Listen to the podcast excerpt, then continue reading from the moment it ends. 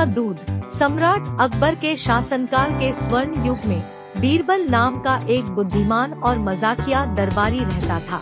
अपनी तीक्ष्ण बुद्धि के लिए जाने जाने वाले बीरबल जटिलतम समस्याओं को भी हल करने के लिए प्रसिद्ध थे। एक दिन ऊँट के दूध के बारे में एक दिलचस्प सवाल ने बादशाह को हैरान कर दिया। और वह जवाब के लिए बीरबल की ओर मुड़ा।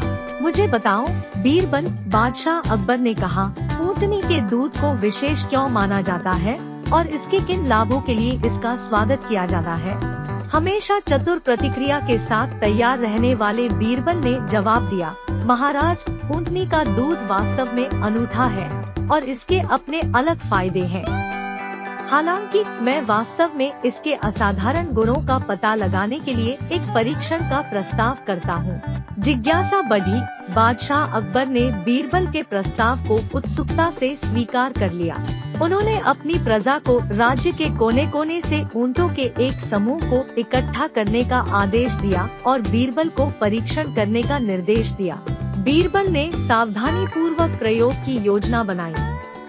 उन्होंने कार्यवाही देखने के लिए शाही चिकित्सकों, जड़ी बूटियों और विद्वानों को बुलाया। ऊँटों का सावधानी पूर्वक दूध निकाला गया और नमूनों को समान भागों में बांटा गया। प्रत्येक भाग के लिए बीरबल ने विशेषज्ञों के एक अलग समूह को नियुक्त किया।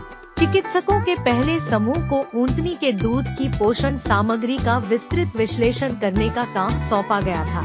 उन्होंने सावधानी पूर्वक इसके प्रोटीन विटामिन और खनिजों की जाँच की, उनकी तुलना अन्य प्रकार के दूध से की।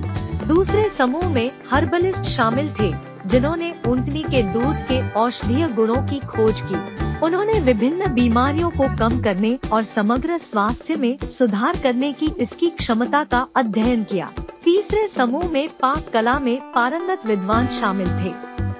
उनका उद्देश्य ऊँटनी के दूध का उपयोग करके अभिनव व्यंजनों को बनाना था। खाना पकाने में इसकी बहुमुखी प्रतिभा और जायके को बढ़ाने की इसकी क्षमता की खोज करना था। गहन अनुसंधान और प्रयोग के दिनों के बाद विशेषज्ञ सम्राट अकबर के सामने एकत्रित हुए, जो अपने निष्कर्षों को प्रस्तुत करने के लिए तैयार थे। चिकित्सकों ने घोषणा की कि ऊँट का दूध प्रोटीन से भरपूर होता है। और इसमें विटामिन और खनिजों का एक अनूठा मिश्रण होता है, जो स्वस्थ शरीर में योगदान देता है। उन्होंने प्रतिरक्षा प्रणाली को बढ़ावा देने और पाचन में सहायता करने की अपनी क्षमता की पुष्टि की। हर्बलिस्टों ने खुलासा किया कि ऊँट के दूध में औषधीय गुण होते हैं, जो मधुमेह, एलर्जी और यहाँ तक कि श्वसन संबंधी विकारों जैसी बीमारियों को दूर कर सकते हैं। उन्होंने विभिन्न संस्कृतियों में पारंपरिक चिकित्सा में इसके ऐतिहासिक उपयोग की कहानियों को साझा किया। अंत में विद्वानों ने ऊंटनी के दूध से बने विभिन्न प्रकार के स्वादिष्ट व्यंजन प्रस्तुत किए। ताज़ा पेय पदार्थों से लेकर क्रीमी डेसर्ट तक, उन्होंने पाक जगत में इस असाधारण दूध की बहुमुखी प्रतिभा का प्रदर्शन किया। व्यापक शोध और अपने दरबारियों के रचनात्मक प्रयासों से प्रभावित होकर बादशाह अकबर ने ऊँट के दूध के असाधारण गुणों को स्वीकार किया। परंतु अकबर ने बीरबल से प्रश्न किया कि ये सभी गुण तो हमें और समस्त नगरवासियों को पता ही थे तो आपने ही इतने बड़े स्तर पे क्यों किया?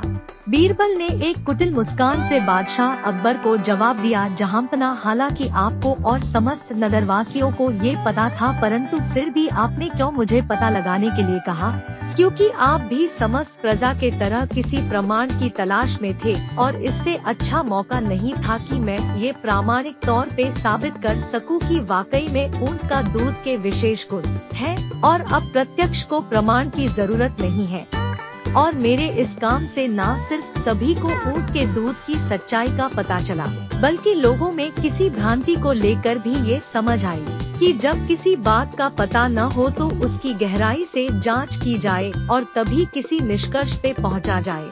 बीरबल बादशाह ने कहा, आपके परीक्षण ने न केवल हमें ऊँट के दूध के फायदों के बारे में बताया है, बल्कि हमारे विद्वानों और विशेषज्ञों की प्रतिभा और विशेषज्ञता को भी प्रदर्शित किया है।